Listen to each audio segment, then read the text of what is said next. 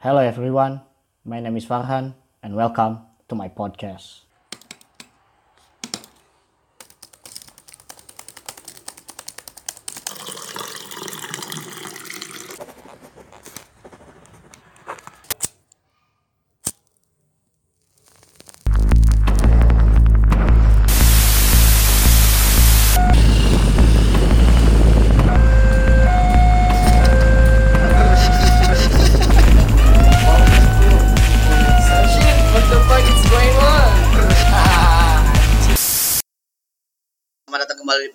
Perspektif, podcast yang isinya gue bagi sudut pandang dan juga diskusi. Balik lagi juga sama gue Farhan, hostnya di sini.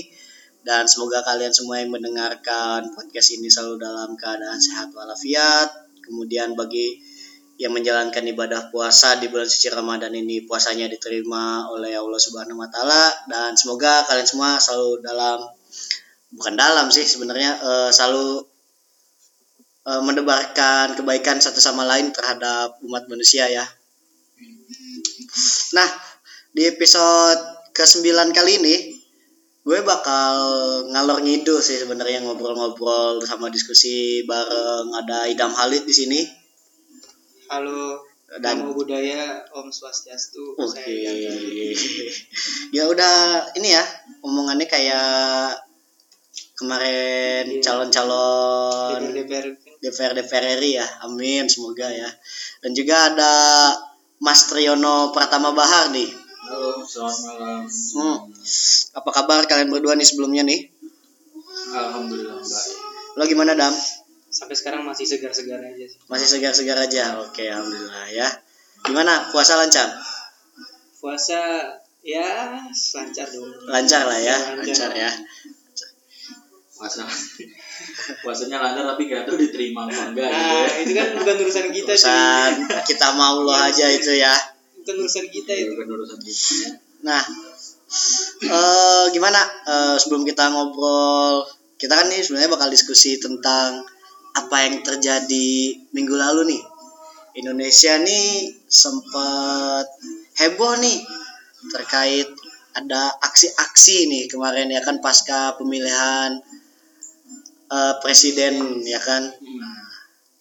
Bukan cuma presiden aja cuma presiden aja legislatif juga sebenarnya. Tapi yang di hebohkan ini kan pemilihan presidennya kan? Katanya ada kecurangan atau sebagainya ya kan? Nah pertanyaan gue pertama nih. Kalau kemarin waktu pemilu lo milih siapa sih sebenarnya? Lihat Bihanes aja nih lihat Bihanes dari Triono dulu deh Triono Ya.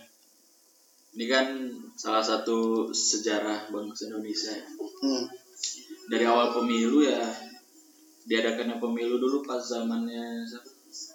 Megawati Megawati ya setelah pemilu, pemilu. pemilu pertama kali itu zamannya Soekarno tetap. Maksudnya yang ini yang yang pemilihan langsung pemilihan langsung tuh loh.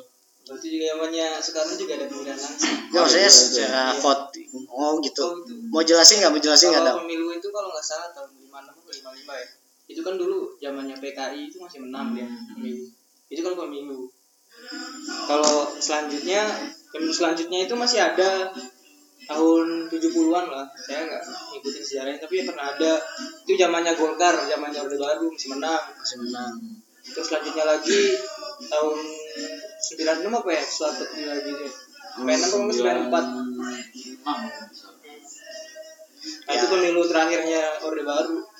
Hmm. Ya maksud gue nih pemilu yang demokrasi itu Ah, setelah zaman Megawati itu kan. Pas zamannya Gus Dur kan Iya, pas Gus Dur sama Megawati kan setelah itu di 2004 ya mulai bagus-bagusnya ya demokrasi kita tuh ya. 2004 2004 ya kan nah menjawab pertanyaan gue tadi yuk kemarin kalau milih kira lo milih siapa sih sebenarnya Ya tadi aku lanjutin dikit ya. Ah. Jadi maksudnya yang baru ada dua calon kan cuman dari 2014 sama 2019 sih. Yoi. Oh iya. Sebelum sebelumnya tiga empat lima malah 2004 tuh lima pernah lima ya. pernah lima Empat sih. lima atau empat ya Iya. ya kita di sini kurang tahu jadi kalau misalkan ada salah informasi eh, tolong dikasih tahu lah kami ini Iya. kan karena memang pada dasarnya podcast kali ini emang bisa dibilang dadakan ya. Iya. Pengen ngeluarin apa yang ada di otak kita aja nih.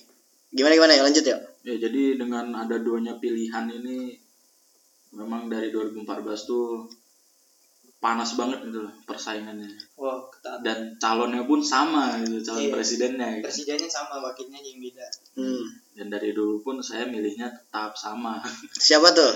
Prabowo dong Prabowo. Oke. Eh kalau lo dap Oh, Kalau aku tuh kebetulan dulu ya 2014 tuh kalau nggak salah pas zaman liburan ya bulan Juni ya. Eh, ya ya Nah. habis ujian nasional lo. Iya. Nah, ujian nasional itu gitu. dulu aku 14 enggak aku 2014 tuh kita masih kelas 2 SMA. Enggak. Eh kelas 3, udah kelas 3. Mau mulai kelas 3 Enggak, enggak, enggak, udah kelas 3 itu gua. udah kelas 3 Udah kelas 3 itu. kalau nggak salah ya. 2014 kan kita lulus 2015 cuy. ya itu 15 akhir 15 akhir.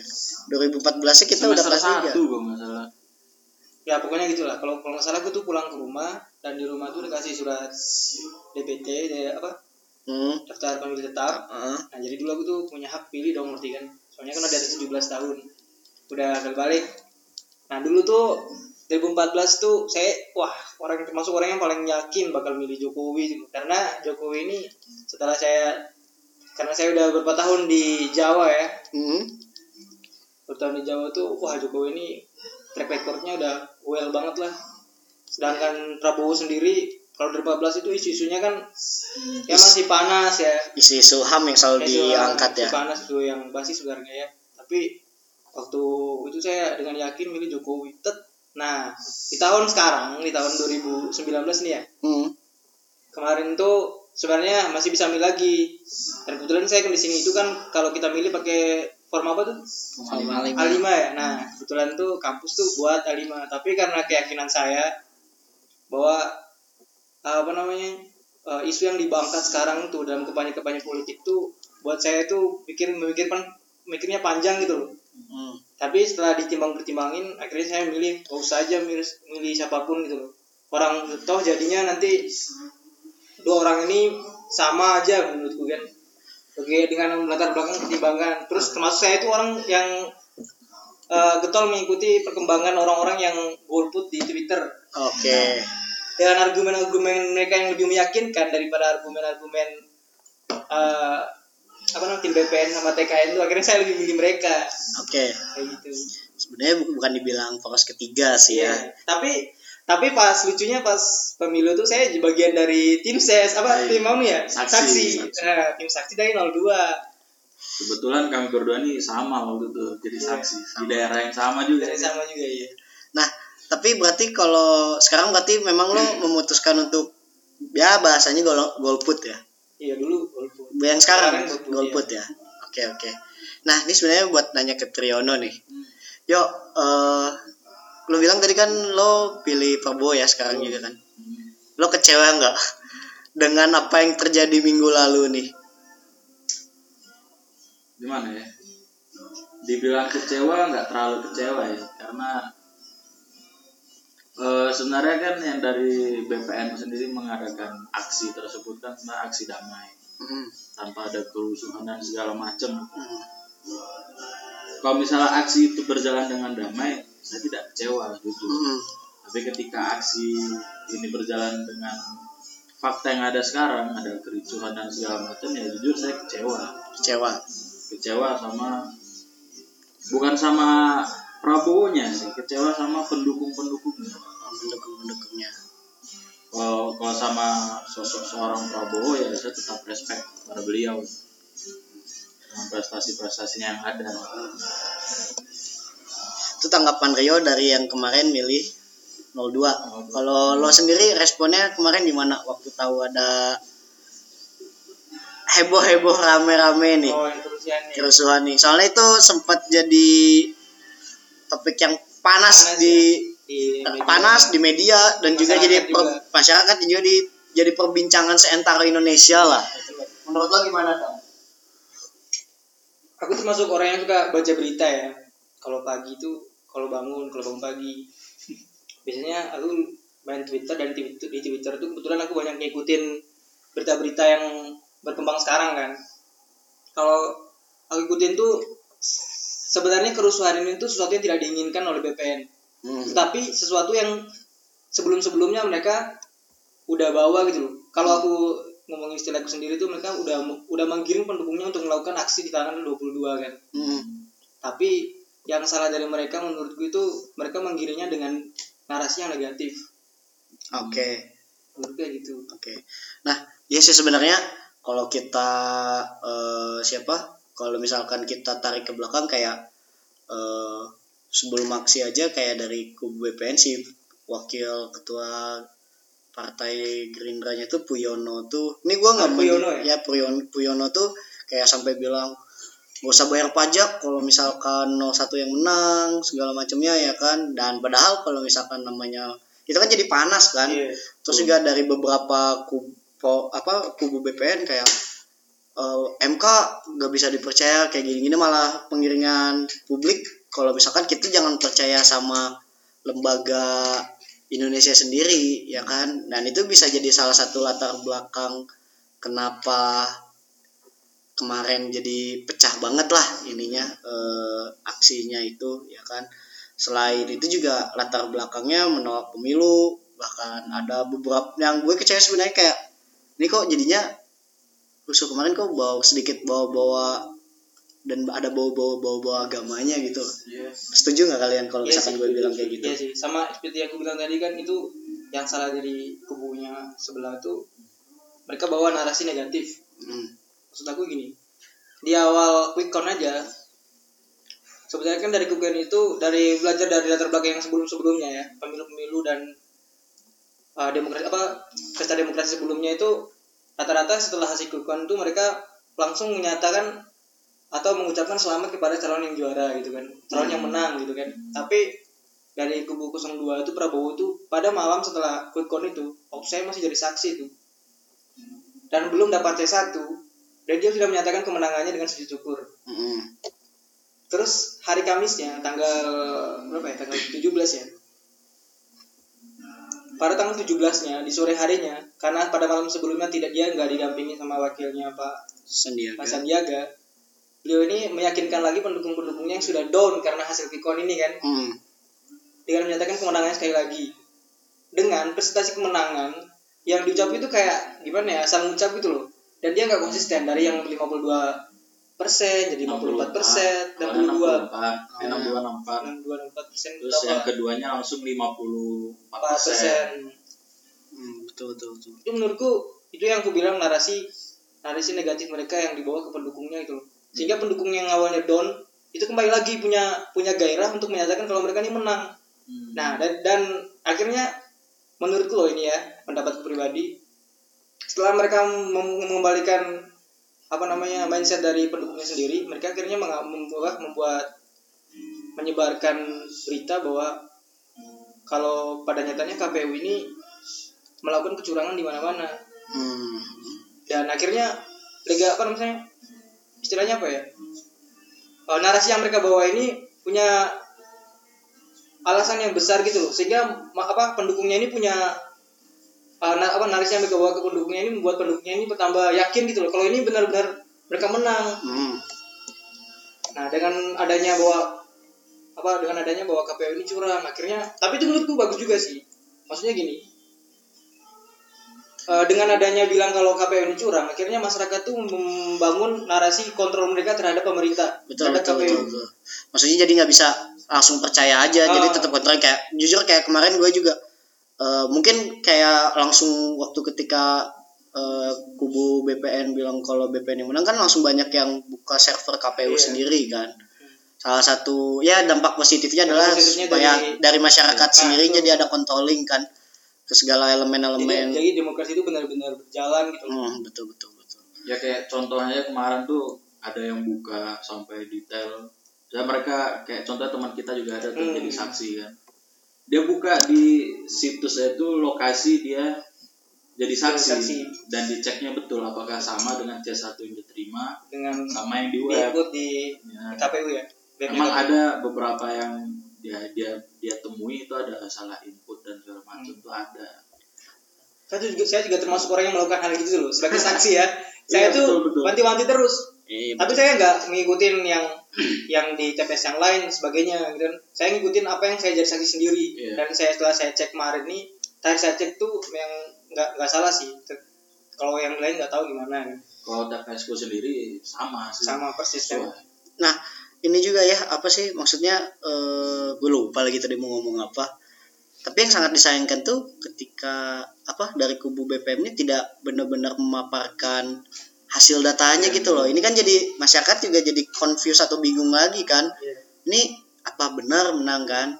Ya nah, akhirnya ujung kemarin kan sempat juga kan kayak gak mau dibawa ke MK ke jalur konstitusi apa konsti apa Konstitusi. konstitusi atau segala macamnya akhirnya kan kemarin dua hari yang lalu atau kemarin terakhir tanggal 24 dan tanggal 24 akhirnya kan BPN membawa ke MK. ke MK ya Tapi kan sebelum itu tuh tanggal 16 tuh ini sebenarnya kalau latar belakang kenapa kerusuhan ya itu kita balik ke tanggal 16 dulu tanggal 16 nah gimana gimana berarti kronologinya gimana nih uh, aku udah tulis sih hmm. eh bukan tanggal 16 tapi tanggal 14 di Hotel Sahid kan BPN mengundang semua media ah betul dan Mengumumkan itu. mengumumkan kalau memastikan sekali lagi kalau mereka menang Menang. kan hmm. dengan kan mereka kan bilangnya nggak percaya quick count soalnya mereka punya quick apa hasil quick data count dari internal sendiri kan Ah, Nah, betul.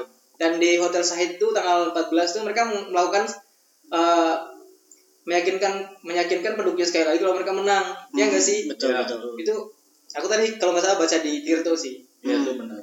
hmm. Tapi agak lucu sih sebenarnya di situ. gimana yuk Mereka mengatakan menang dengan eh, jumlah data masuk cuma 54 persen. Kalau salah itu sekitar 440-an ribu TPS. TPS. Sedangkan kita eh, ada 800 ribu TPS lebih ya. iya itu. Dan menurutku 400 ribu lah itu itu bisa membalikan hasil loh sebenarnya. Iya. Karena kan kita nggak tahu sampelnya tuh pasti random kan. Mereka Betul. dapat C1 pun random. Bisa jadi mereka dapat C1 yang semuanya memang memenangkan kubunya mereka, kubunya Prabowo. Sedangkan 400 yang lainnya itu bisa jadi memenangkan Jokowi dan memiliki perolehan suara yang lebih gitu. Lebih apa? Selisihnya lebih banyak. hmm. Nah, makanya situ kok beraninya gitu baru 54% sudah menyatakan menang gitu. Dan ngomongin masalah narasi-narasi tadi sebenarnya narasi yang paling membuat apa ya? Membuat pendukungnya ini semakin istilahnya apa tadi? Semakin buas ya semakin buas lah atau Ganas semakin lah. ganas itu makin panas ya ketika ada kata-kata yang nama people power gitu. ya betul yang dikeluarkan sama Amin Rais ya Ya, ketika memang ada kecurangan, kita tidak perlu ke jalur hukum ke MK, tapi kita menggunakan people power. ya tapi itu dikatain Amin Rais itu sebelum pemilu loh tanggal 31 Maret aku lihat oke Tanggal ya tapi itu kan maknanya Iya, jadi iya. maknanya beberapa orang mak- beda-beda mengartikannya Iya. ya kan Jadi memang dari awal itu memang sudah dibangun mindset bahwa ketika ada kecurangan apa pun, ya kita harus turun ke jalan gitu. ya Harus aksi dan menuntut itu gitu. Ya kalau ngomongin bahasa politis tuh ya penuh makna sebenarnya satu Iya. kata tuh bisa dimaknai banyak banyak. banyak hal people power ini sebenarnya bagi apa arti kata dari demokrasi sendiri loh iya betul Iya, betul. bisa. kan dari demokrasi itu kan asalnya dari kata demo sama kratos ya. Iya, betul. demos itu kan dari rakyat Hmm, kratosnya itu dari kekuasaan Kekuasaan. kalau kan berarti power dong Iya. Ini kan people power Iya, Nah, benar. Kekuasaan rakyat. iya. balik lagi ke rakyat Ke rakyat Dari dan rakyat, pemilu ini kan bagian dari people power Iya, Ya. betul.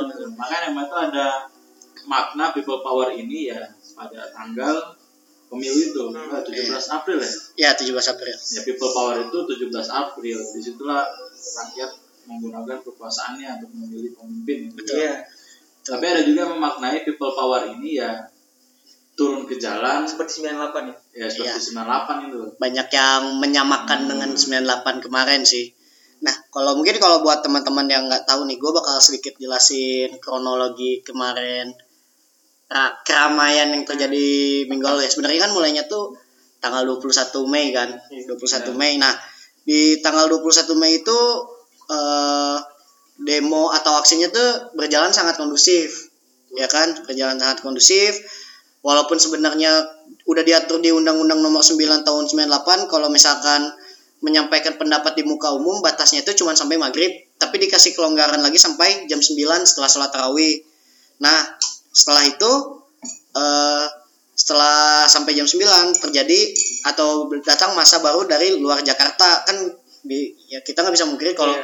masanya juga nggak cuma dari Jakarta, Jakarta sendiri, dari luar Jakarta sendiri. Itu datang masa eh itu kan udah bubar tuh yang jam 9 tuh. Terus masa baru lagi datang sekitar pukul jam 11 ini gue kronologinya dapat dari sumber merdeka.com kalian bisa cek ya kan?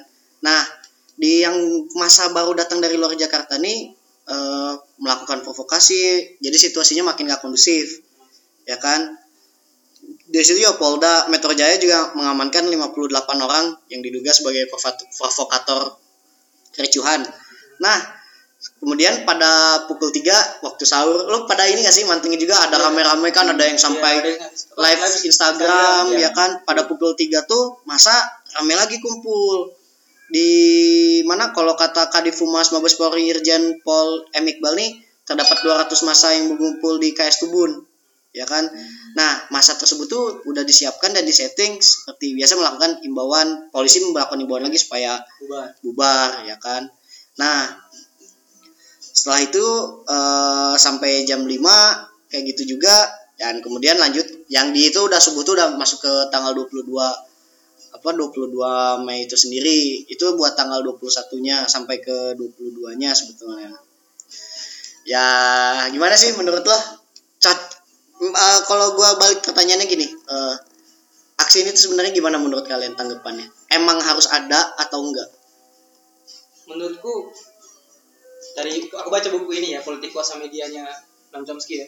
hmm.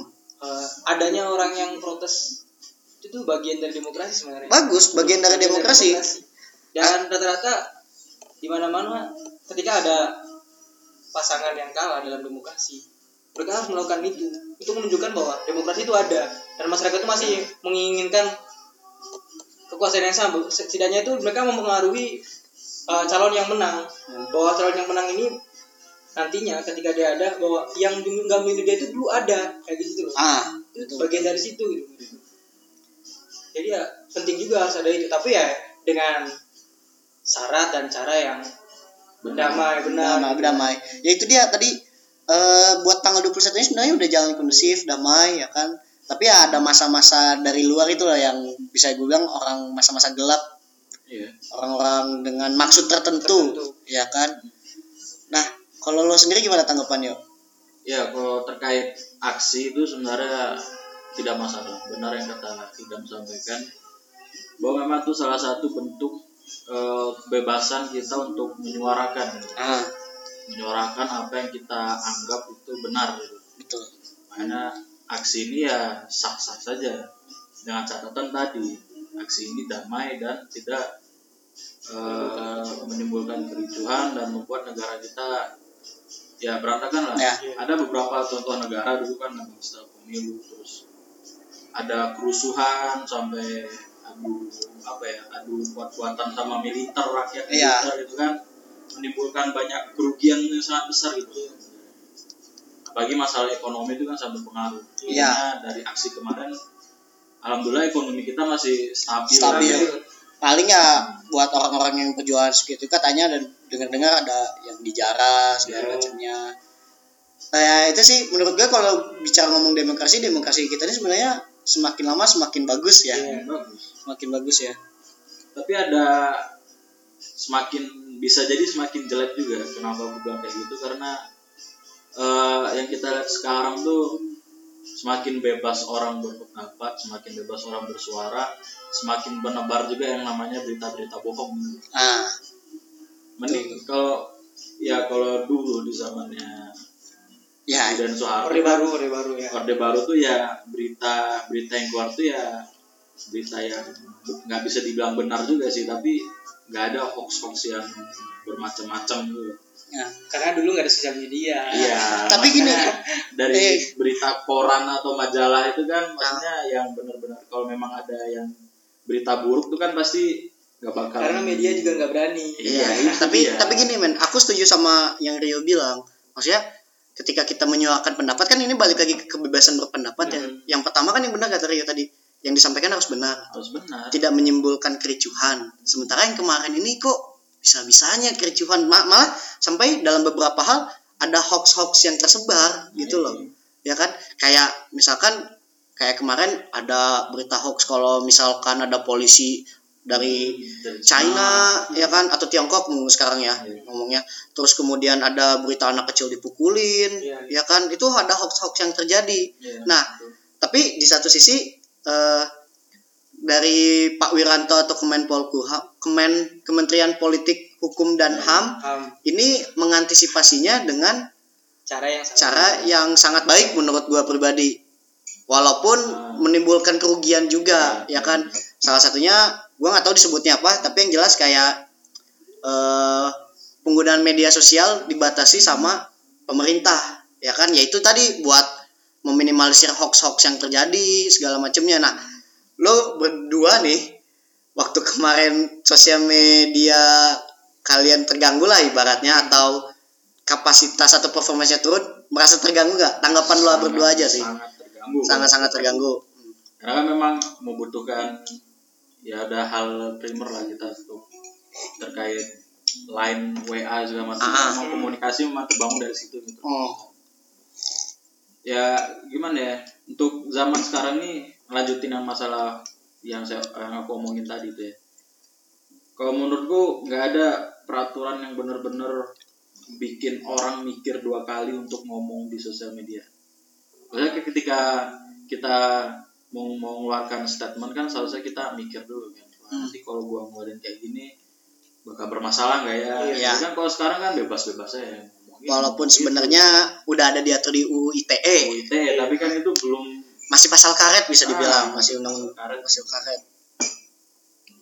Makanya sebenarnya semakin di sini ya bisa jadi semakin berbahaya juga demokrasi kita. ya benar benar benar kalau dari lo gimana dong kalau menurutku tindakan yang dilakukan Pak Wiranto kemarin tuh ada sisi, sisi positifnya seperti yang dibilang Jono ya selalu ada selalu ada sisi positif dan sisi negatif. negatifnya tapi itu menurutku eh, gimana ya kalau dari sisi, sisi pengamatan tuh banyak kan yang protes tuh ini kayak pemerintah menggunakan hak hak hak apa namanya hak sepihaknya itu loh untuk Ah, mencabut kayak hmm. gituan padahal dengan tidak dicabutnya dengan anu, apa dibatasinya pengguna sosial media itu sebenarnya sama-sama aja menurutku Hmm. sama-sama aja Toh juga masyarakat juga udah tahu cara penggunaan VPN untuk meng- Iya. memanipulasi dibatasinya sosial media ini kan walaupun intinya pak untuk meminimalisir kan tujuannya tujuan pemerintah kan seperti itu tapi itu menurutku itu pemerintah itu sudah menggunakan wewenang gimana ya, istilahnya itu gimana itu pemerintah ya? apa otoritasnya gitu loh memakai otoritasnya yang sepihak banget gitu loh menurutku Iya. itu nggak bagus karena kerusuhan itu kerusuhan yang terjadi kemarin itu menurutku bukan kerusuhan yang memberikan warning yang besar gitu loh ke masyarakat Hmm. walaupun kenyataannya kita juga turut berduka cita ya dengan Iya. dengan adanya korban jiwa yang terjadi tapi itu yang dilakukan Pak Wiranto tuh nggak harus disetujui dan nggak harus dilakukan hal seperti itu Kurang tepat sebenarnya. Kurang itu tepat. seperti memberikan warning kepada masyarakat pemerintah ini sudah mulai melakukan otoritasnya gitu loh kepada kepada warganya sendiri Iya. itu awal awal yang buruk menurutku dan itu ya semoga aja Pak Jokowi ganti lawan itu ya gimana ya Dan tambahan dikit sebenarnya kan eh apa yang membatasi apa namanya itu jaringan ya? Apa sih sebenarnya? itu yang dibatasi kalau nggak salah aku baca itu upload sama upload sama ini ya Iya. download ya Dan itu pun diumumkannya tiba-tiba gitu loh. iya Sudah dimatikan, sudah diturunkan, baru diumumkan. Nah, Makanya tadi Idam bilang itu kayak ya menggunakan kekuasaannya itu sepihak gitu Sepihak. ya. tanpa memberitahu terlebih dahulu soalnya kan ada berita lah sehari sebelumnya bakalan ada penurunan Oh. Media sosial ini ini ini gitu kan. Kalau ini kan nggak tiba-tiba langsung down dan semuanya kaget gitu. kaget itu ini kenapa aku nggak bisa? Ya, bisa apalagi WhatsApp ya. Kan daripada sosial media yang lain WhatsApp WhatsApp yang yang itu paling- WhatsApp yang paling bisa dibuka. Sama Dan- Instagram sih. Ya kalau mau curiga sebenarnya sih ada dua apa ya dua sisi yang berbeda gitu. Kalau misalnya dari pihaknya mereka kan ngomong biar nggak ada hoax yang tersebar dari apa aksi ini. Iya. atau bisa jadi karena ya mohon maaf lah maksudnya mereka kan petahana Iya, orang petahana. Bisa jadi mereka ini sengaja untuk menutup nutupi gitu nah nah kan ada dua kemungkinan. Dua kemungkinan benar-benar. menutupi biar tidak ada orang yang lebih banyak lagi ke kubunya sebelah atau ya baik baik itu kalau Iya. menurutku ada dua kemungkinan Ya, itu ini maksudnya ini bukan statement ya tapi ke Iya. ada dua kemungkinan Dua yang maksud kemungkinan. Rio nih nah tapi kalau jujur kalau gue pribadi ya kalau artinya kalian kan tidak terlalu mengapresiasi Iya, ya kan Mm-mm. kalau gue pribadi gue pribadi eh, sebetulnya gue sedikit bukan sedikit sih gue apresiasi sih langkahnya maksudnya eh, buat meminimalisir walaupun sebenarnya nggak terlalu ngaruh menurut kalian berdua kan tapi menurut gue eh, itu langkah yang baik lah untuk mengurangi hoax hoax yang tersebar. Ya contohnya sebetulnya karena kemarin gue nggak terlalu sering buka Instagram buka gue kesulitannya waktu kemarin sosial media gue cuman sebatas nggak bisa ngirim file download ngedownload di email download email segala macamnya. Tapi untuk komunikasi kayak buat chat atau telepon masih bisa sebenarnya. Dan menurut gua ya walaupun gua sedikit terganggu tapi gua tetap mengapresiasi apa yang dilakukan pemerintah sih. Khususnya Pak Wiranto-nya. Iya. ya itu balik lagi ke perspektif kalian aja sih. Sebenarnya ada beberapa teman yang lain juga teman-teman kita juga ada yang bilang wah ini kok kayak gini nih. Mm-mm. karena kan kita kalau di tempat kita sendiri itu masih buat kuliah buat ngirim tugas atau kayak gimana nya masih sangat Dan apa masih ya banyak pelaku bisnis sosial kan ya yang pelaku menggunakan bisnis sih sosial menggunakan media. sosial media mungkin di situ. Tapi menurut gue pribadi gue apresiasi lah langkahnya. Walaupun ya itu tadi ada bisa kita tinggal download VPN ya Iya. kan? Segala macamnya. Dan sebenarnya kalau dari teman-teman kita yang satu jurusan satu universitas tuh nggak masalah karena wifi kita aman-aman aja. Ya Iya. wifi kita Wifi mana-mana aman-aman Masih aja. kenceng, masih kenceng. nggak ada hambatan sama sekali. Iya. Kita tinggal maksudnya Hmm. di kampus kita masih bisa tetap kirim gambar, Kirim file, attachment lah. file lah apa pun masih tidak tidak terganggu sama sekali. terganggu sama sekali. Mungkin kayak penggunaan di luar wifi wifi kampus kita itu agak terganggu memang. IndiHome tuh terganggu tuh. di home terganggu Jangan sebut merek dong, nggak di endorse ini bro. Oh iya, Sorry iya. bro, nggak di endorse Iya. ini bro. tambah satu kita univ kita nih punya VPN sendiri ternyata Oh, oh, Oh, gitu. gitu. ya? ada kan baru tahu Baru tahu gua, baru tahu. Gua. masyarakat awam di kita punya Iya. VPN sendiri Oh.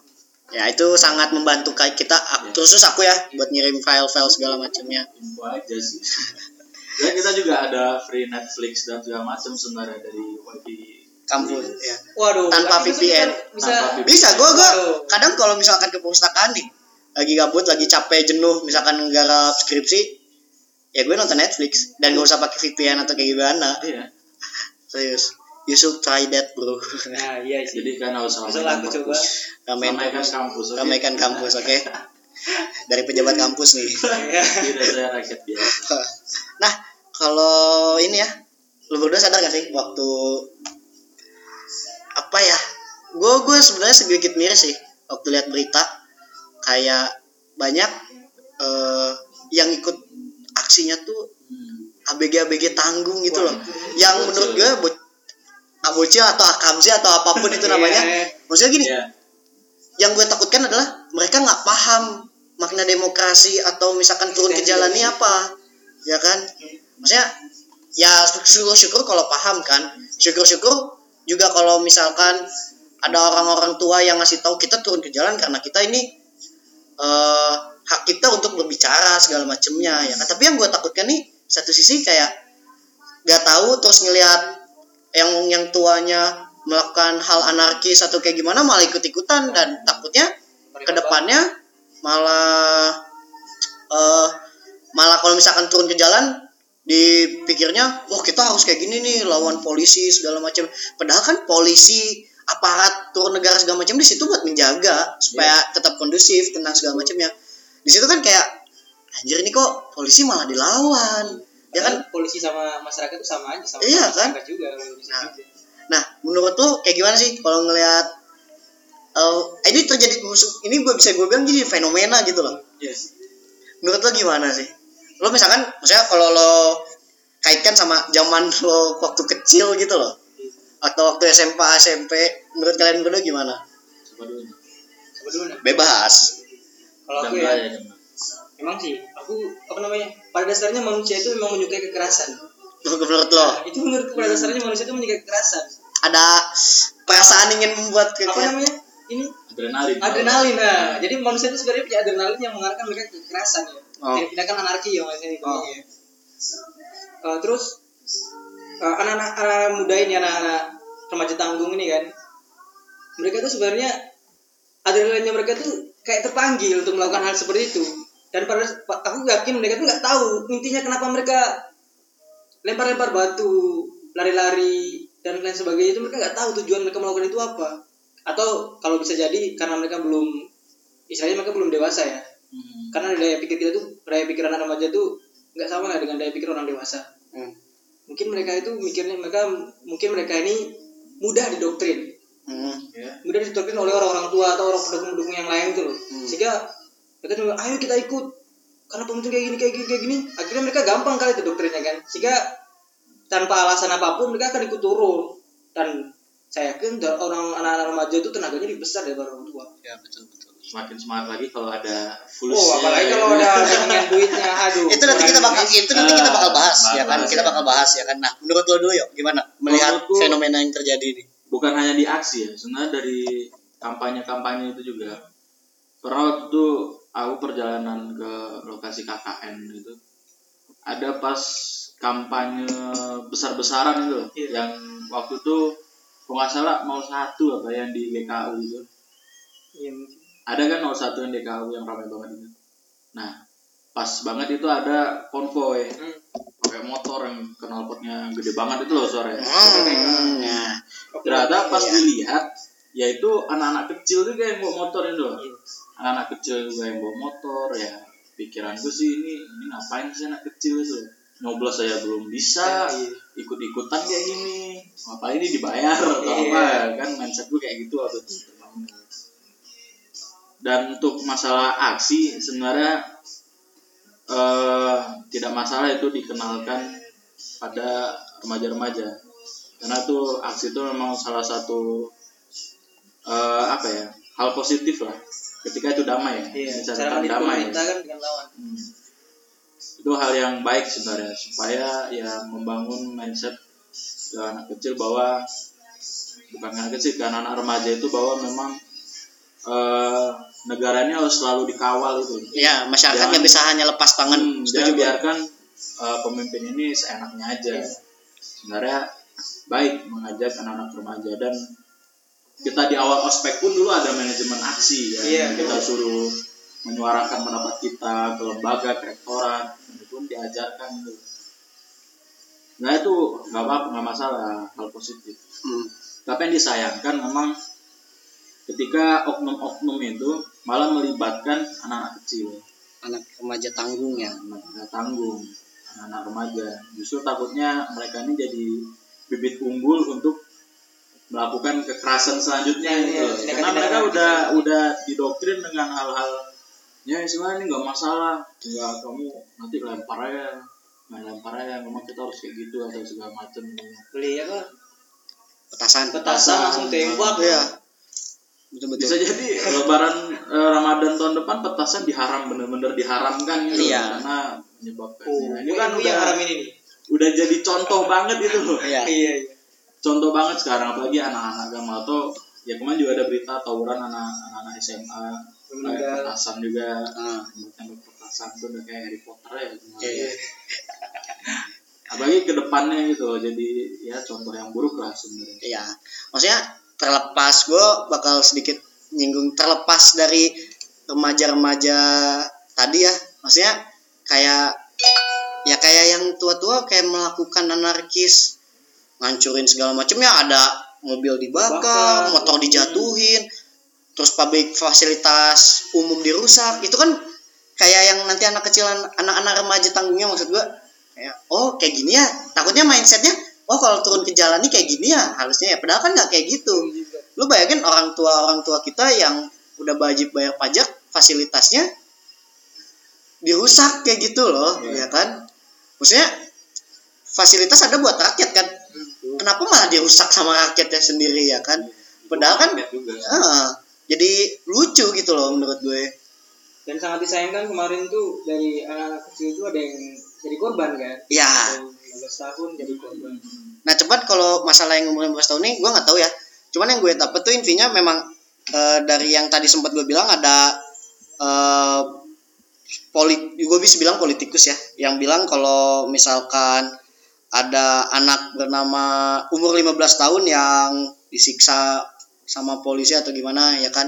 Ternyata itu eh, faktanya adalah orang yang ada di video yang disiksa itu sebetulnya itu beri- orang berinisial A atau alias Andri Bibir eh, dan dalam kondisi hidup. Dan ternyata itu tuh Andri Bibir itu tuh pesuruh mas yang waktu aksi itu tuh itu tuh yang menyuplai batu-batu buat ngelemparin polisi. Sebenarnya fakta di lapangan yang terjadi itu gitu. Nah ini kita kalau ngomongin hoax-hoax gitu loh. Kalau misalkan ternyata eh, itu bohong. Kayak kemarin salah satu contohnya ada bilang polisi ternyata China segala macamnya. Ada lagi nggak? Maksudnya hoax-hoax selain tapi itu? menurutku tindakan polisi untuk memukul walaupun dia melakukan kesalahan seperti itu ya tindakan memukul itu bukan tindakan yang bagus nah ya. itu emang itu diusut bro memang tetap kena sanksi polisi yang gitunya tuh itu enggak enggak kak ya polisi yang melakukan kekerasan kepada peserta kemarin tuh itu harus dituntut harus di diselidiki juga karena aparat tuh mereka tugasnya mengayomi bukan memukuli iya maksudnya Terlepas dari apa pun yang terjadi loh. Iya, maksudnya memang nah, itu udah ada apa gue baca beritanya di detik.com juga kalau misalnya tetap kena sanksi polisi yang melakukan itu tuh. Tapi maksud gue ini kan jadi beda gitu loh. Maksudnya ya dibilangnya anak umur 15 tahun ternyata bukan. Ternyata Hmm. di satu sisi ya, walaupun terlepas dari memang tindakannya salah, tapi kan ini menangkap gitu loh. Bisa jadi orang itu kabur lari-lari ada tindakan protokoler-protokoler yang harus dilaksanakan polisi ya kan gua nggak paham masalah Iya. itunya walaupun Pada gua- intinya kan pada boleh, intinya ya. nggak boleh polisi kayak gitu ada prosedur-prosedurnya Ada tersendiri ada SOP sendiri, sendiri mereka. bener yo seperti itu sebenarnya sih banyak sih yang kayak polisi nembak pakai peluru tajam. Peluru karet sih yo. Ada yang berita nemukan peluru bekas peluru itu kan ada juga. Nah cuman itu nggak tahu ya kebenaran Ya, atau enggak coba. kan sebenarnya kalau dari eh, Polri sendiri di dari SOP-nya mereka ketika emang ada unjuk rasa seperti itu polisi tidak membawa senjata tajam. Maksudnya tidak membawa peluru. Ah. peluru besi itu udah mereka nggak bawa. Mungkin peluru karet bisa jadi tapi memang di standarnya mereka tidak ada hal yang kayak gitu. Takutnya itu memang hal yang disengaja disuplai oleh oknum-oknum biar menjadi viral atau apa.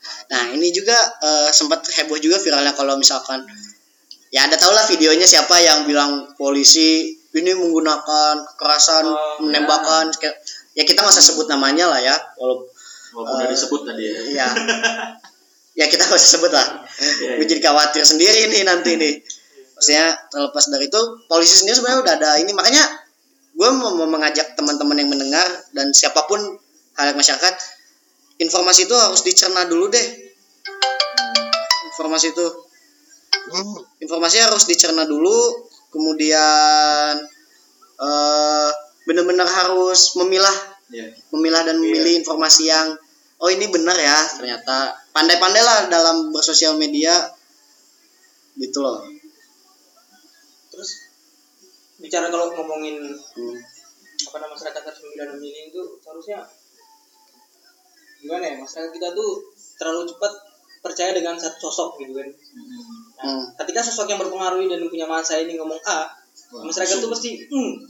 misalnya nih aku paling nggak setuju ketika tweetnya Sandiaga yang bilang sampai darah penghabisan dulu itu kan menimbulkan banyak banyak pendapat, ah itu berbahaya kan menurutku makanya aku langsung Iya. wah ini udah bener dah ini terus apalagi tindakan yang menga- apa ucapan-ucapan daripada tokoh-tokoh ini yang mengarahkan ke tindakan anarkis yang kita harus berjuang kayak gini harus ini namanya jihad apalah Nah, itu itu. menurutku sebagai masyarakat tuh seharusnya Hmm. jangan jangan langsung gitu loh jangan langsung oh iya harus kayak gini kayak gini terus ikutan panas gitu kan Hmm. harusnya ya harus harus mendahulukan isi pikir dulu. Ini dan memilih tersebut, apa kan? maksudnya eh, logis nggak sih kalau Logis, kita kayak gini? Hmm. maksudnya balik lagi ke ininya masing-masing sih. Terlepas dari tindakan fanatisme yang berbahaya kan iya. Dan ini juga ya gue juga kami bertiga di sini turut berbela sungkawa Oh, buat korban-korban yang korban meninggal. Iya. terdapat 8 orang sih yang gue sampai sekarang baru tahu yang dikasih tahu sama Gubernur Jakarta sendiri Pak Anies Baswedan. Kemudian juga korban luka rusuh 21 sampai 22 Mei kemarin ada 897 orang sebanyak itu bro. Ya kan yang luka-luka akibat aksi yang seharusnya berjalan damai malah rusuh itu loh. Aduh gimana ya? Gue miris sih sebenarnya sih. Ini bahkan kalau misalkan di total layan jumlah ya- layanan kesehatan pada 21 sampai 24 Mei ada sebanyak 905 orang ya. Kalau 21 sampai 24 Mei dan 8 orang yang meninggal. Itu dari Kepala Dinas DKI Jakarta Widya Stuti dalam keterangannya di detik.com. Ya kami turut berbela sungkawa buat teman-teman yang meninggal dan juga luka-luka juga. Eh, Semoga ke depannya hal-hal seperti ini tidak terjadi lagi berjalannya damai. Nah kalau apa ya? Kita bahas apa lagi nih sebenarnya di? Enaknya nih sebenarnya pembahasan pemilu ini kan belum selesai kan? Masih Iya. ada di bagian MK apa ya? Eh ini sih bro. Eh drama-drama. Gue bisa bilang drama-drama drama kayak gini terkait pemilu eh pendukung dari kedua belah calon segala macamnya tim sukses. Ini bakal kita dengar drama-dramanya sampai Juni nanti. Iya sampai tanggal 28 Juni kan? Ya masih lama. Ya. Ya itu dia sih bro. Yang yang lucu tuh pas sebelum pemilu kita mesti pada bilang wah akhirnya pemilu juga ya.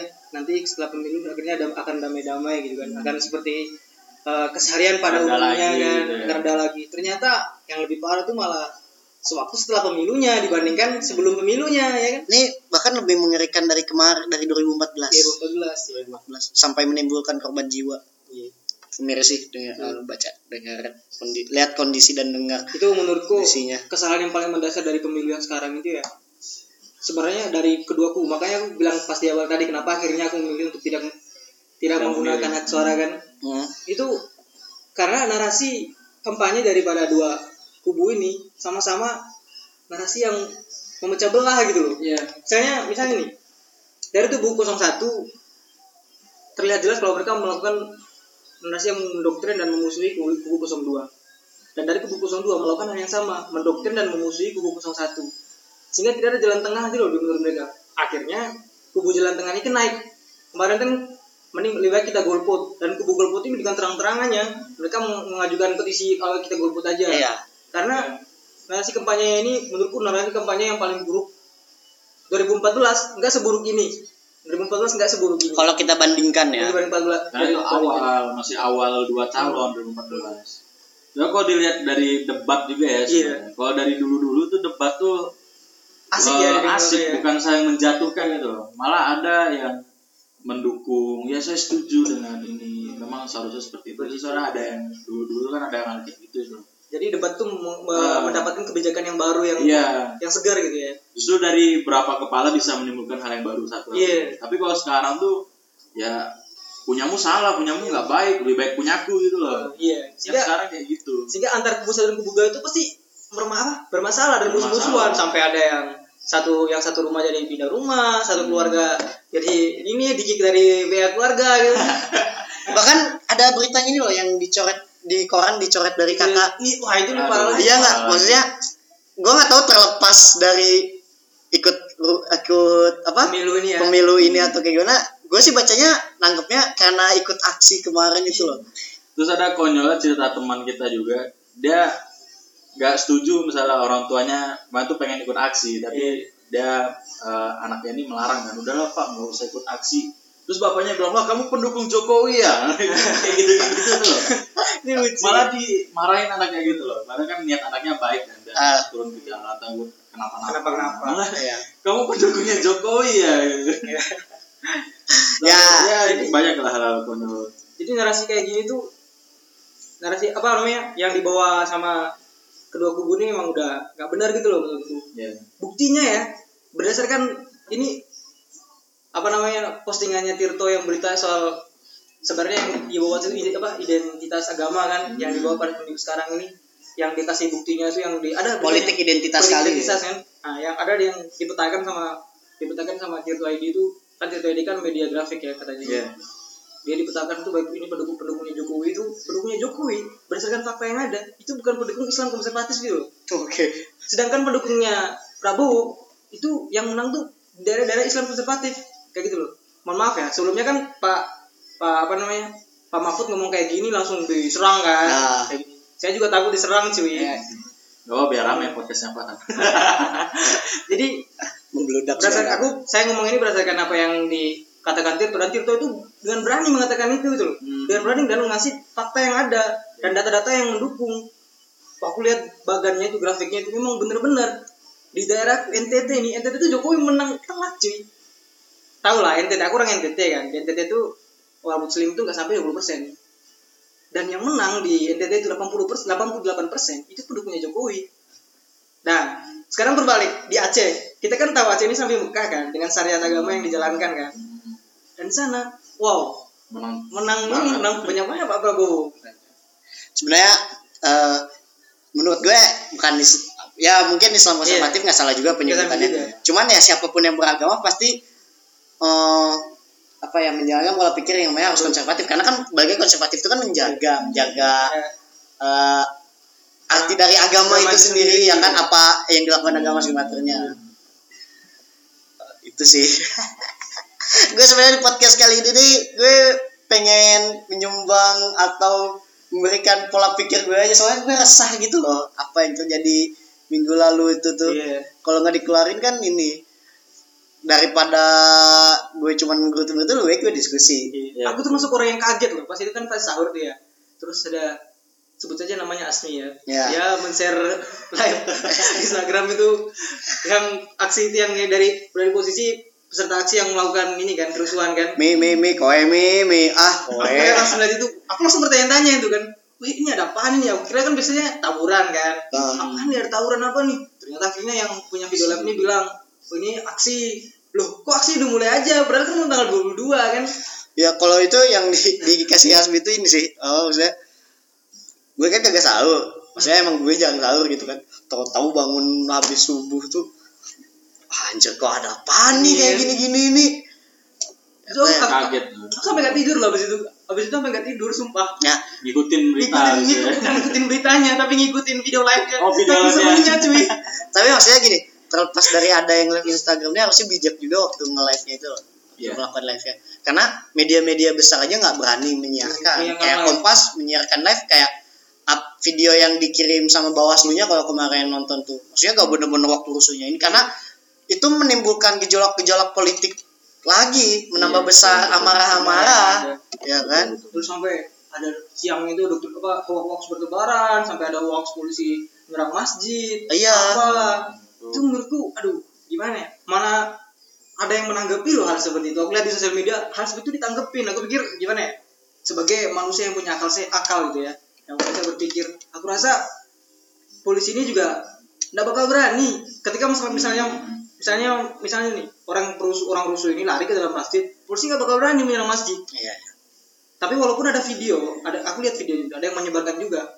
Yang menyebarkan videonya kan video yang sampai berdarah-darah itu dibawa ke masjid terus aku bilang astagfirullah dan memaki-maki dan sebagainya sebagainya sebagainya kan. Itu menurutku aku aku ngutuk sekali kenapa ada tindakan kekerasan seperti itu? Karena tindakan kekerasan yang mendapatkan korban jiwa itu kan harusnya kita kutuk kan harusnya nggak boleh kita terima sebagai manusia loh Iya betul. Nah, kita sebagai manusia nggak boleh terima tapi yang aku nggak terima dari situ tuh mereka bilangnya diserang di dalam masjid Nah itu salah. Nah, itu yang salah. Hal-hal hal seperti ini tuh menurutku itulah yang memecah belah Nah, bangsa iya. gitu. loh. Iya.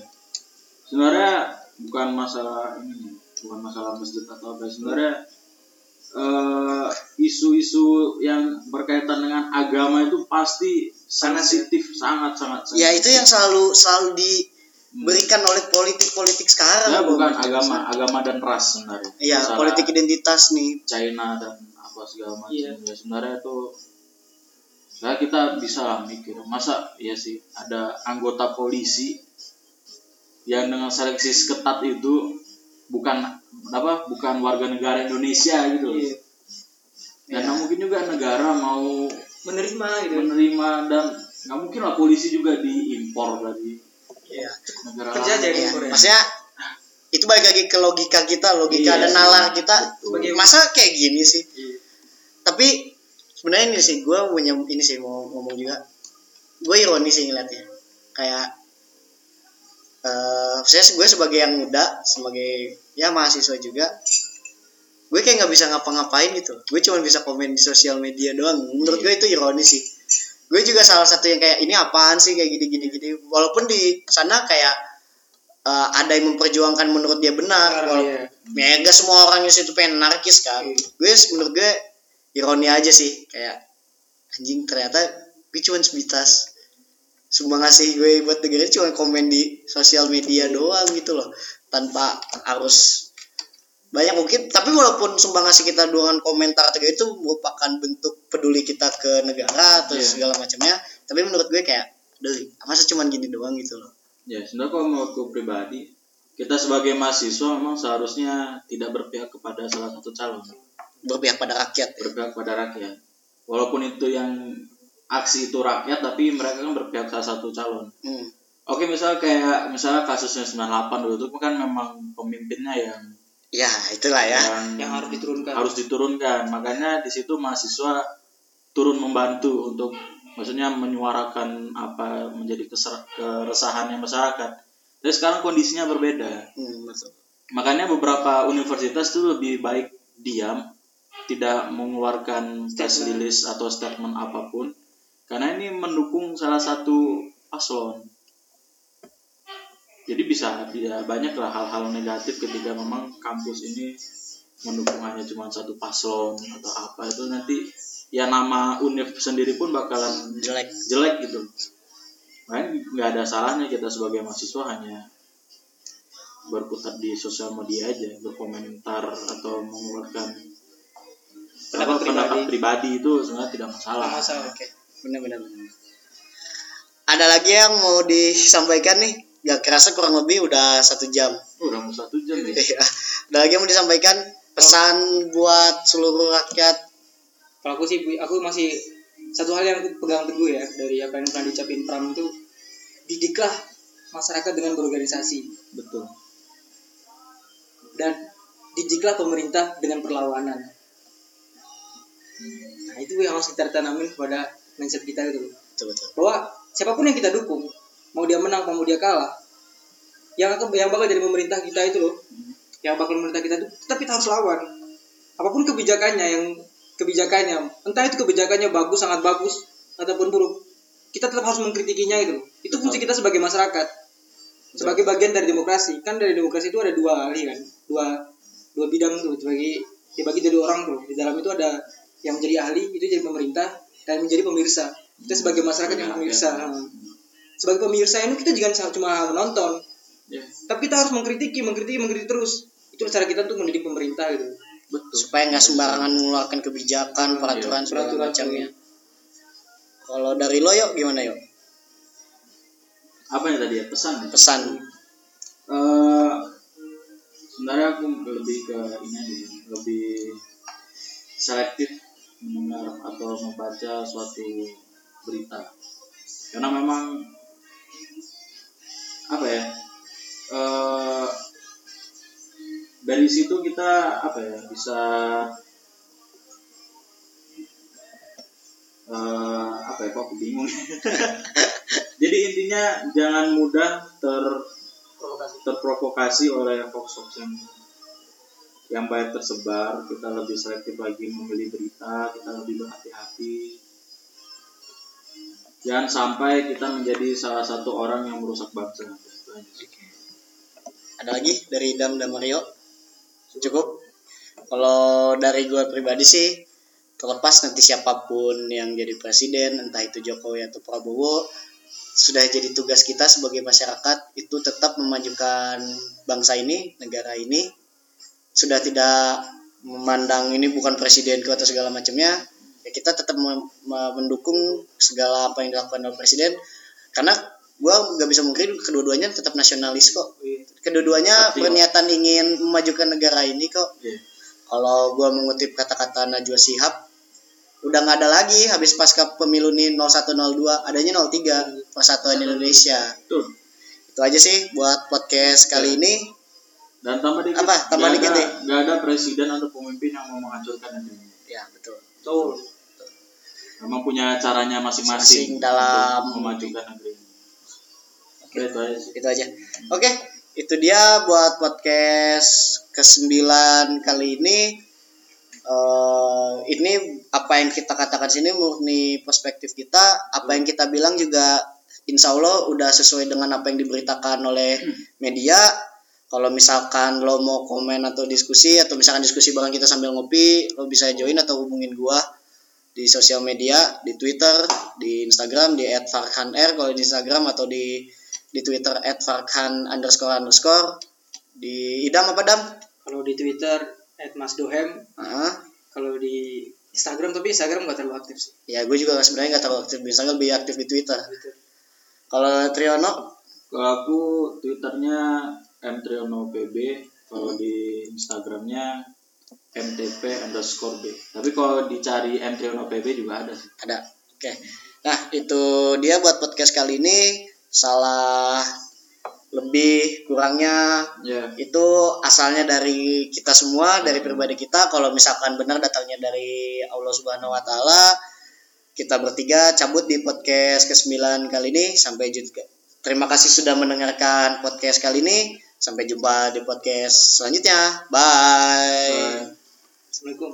Selamat.